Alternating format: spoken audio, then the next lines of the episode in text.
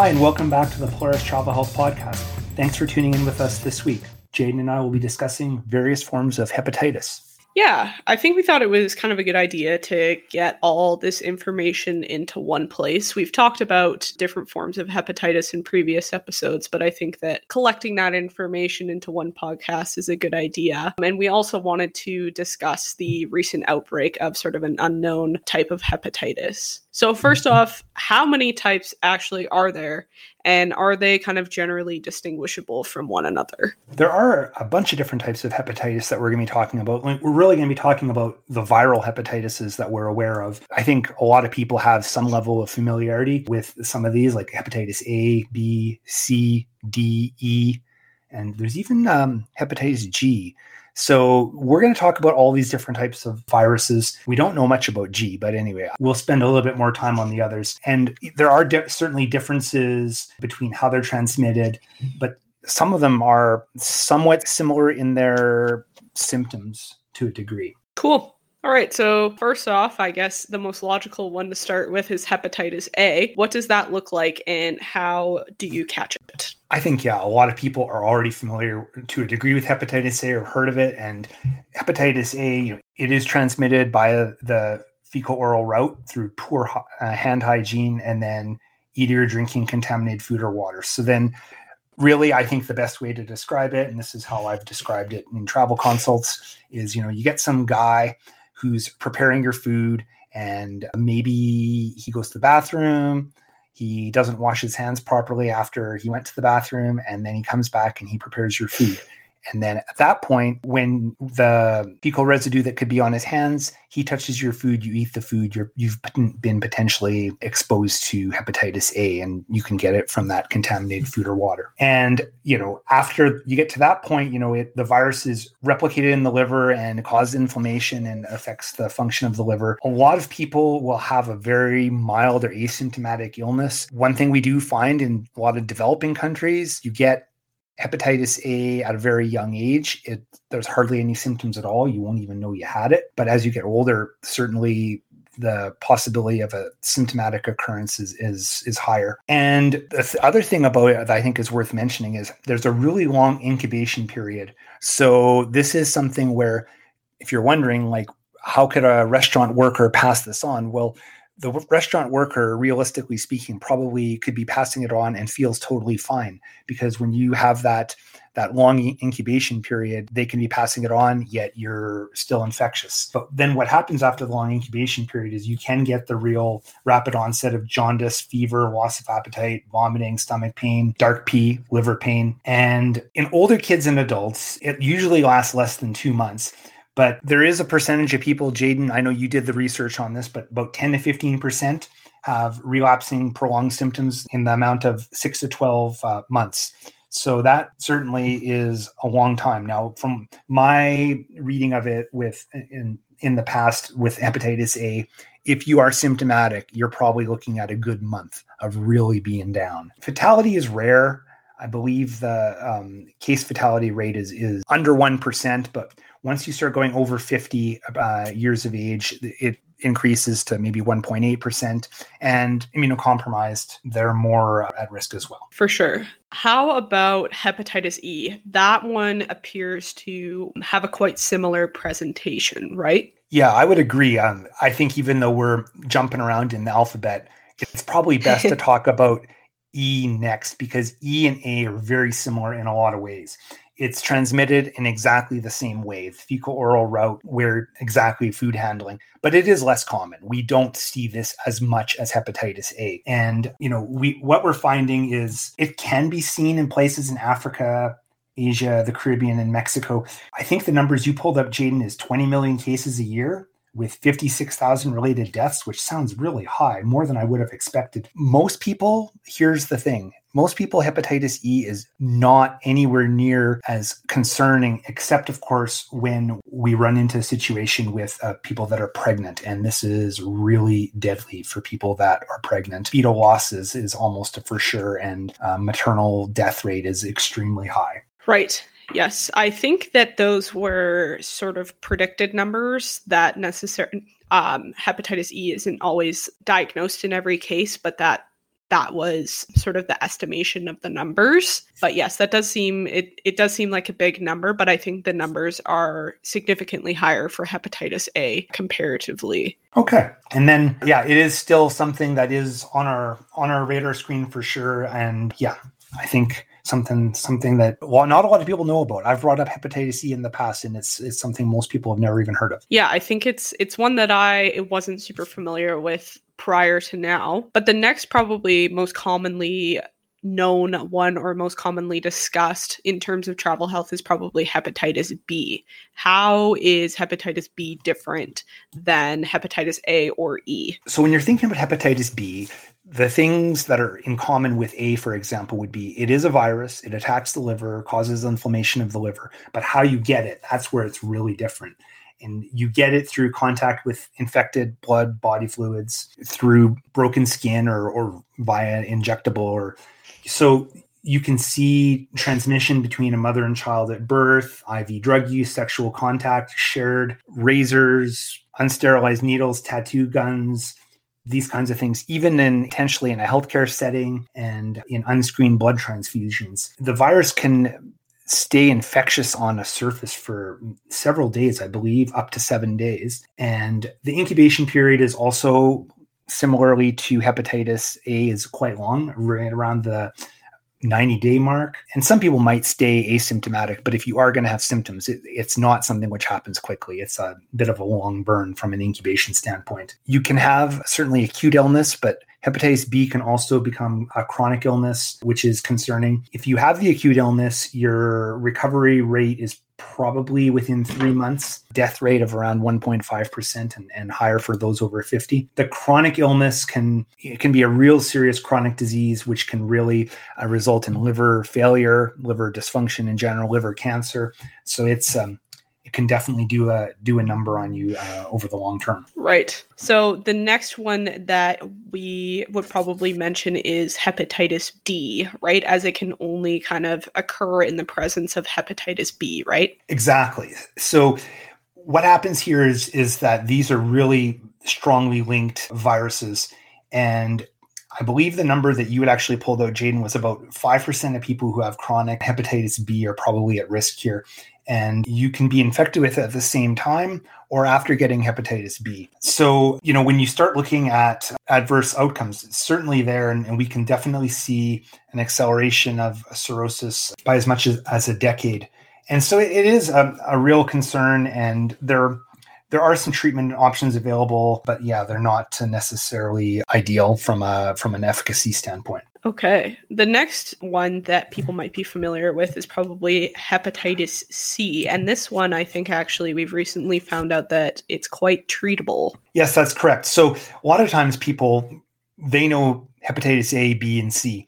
And I think interestingly enough, for whatever reasons, hepatitis C seems like people are a bit more aware of how this one's transmitted. And it is transmitted very much in the same kind of way that hepatitis B is. Most of the cases that we typically see are through intravenous drug use. So, you know, blood, body fluids, shared dirty needles. We don't really know for sure about sexual contact, but we, we're pretty confident that it, there's indirect evidence that supports that.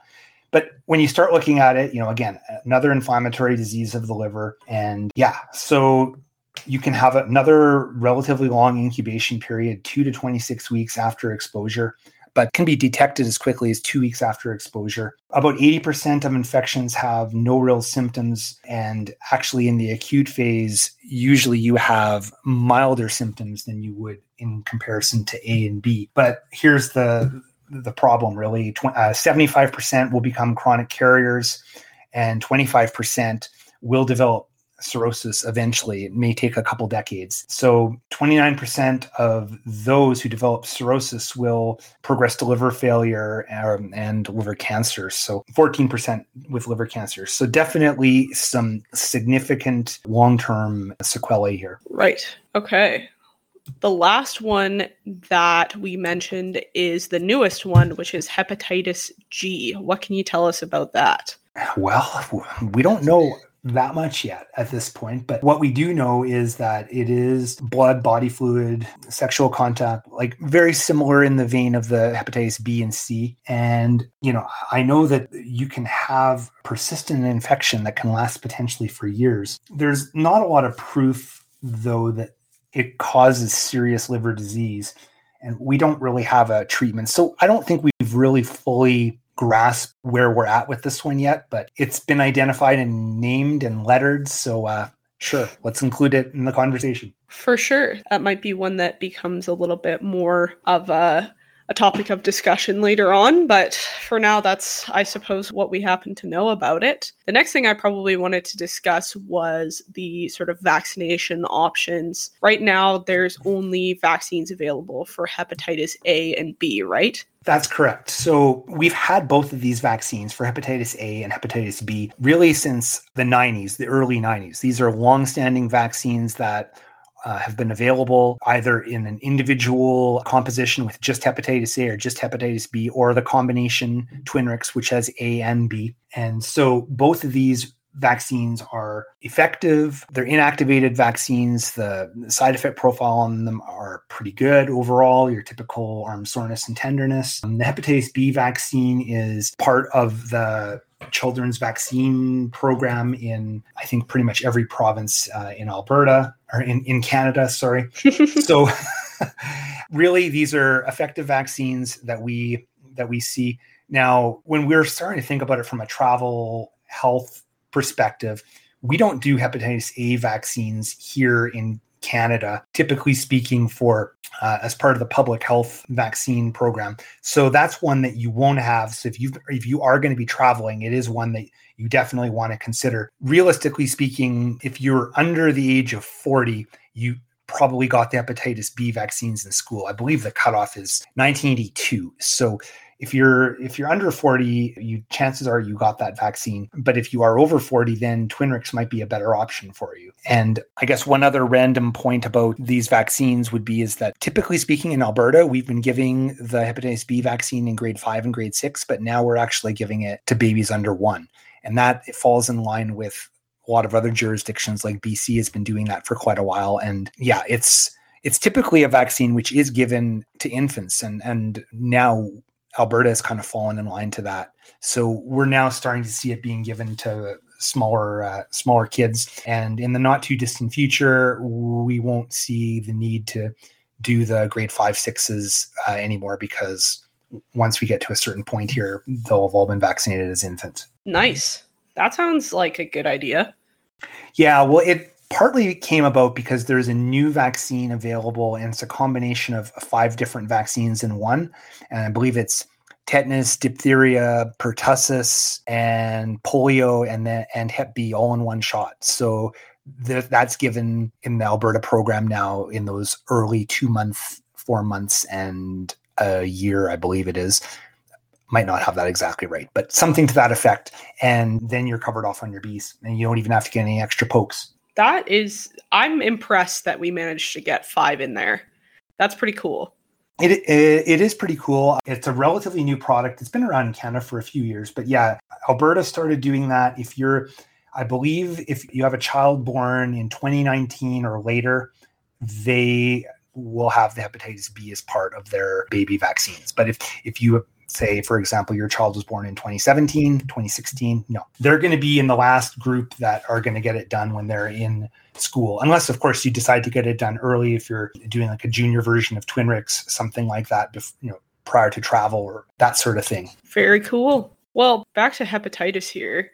I wanted to discuss the treatment options. I mentioned earlier that there's now a cure slash sort of effective treatment for hepatitis C, correct? That is true. There are a few different antiviral regimens that are available, and the treatment process is is long and complicated. We're talking about like an eight to twelve week treatment period of time but the cure rate is in the order of 95%. So it is significant. I know that this has been a long-standing goal is to come up with a, a good hepatitis C treatment, and it seems like we've now come across a, an, an, effective uh, product.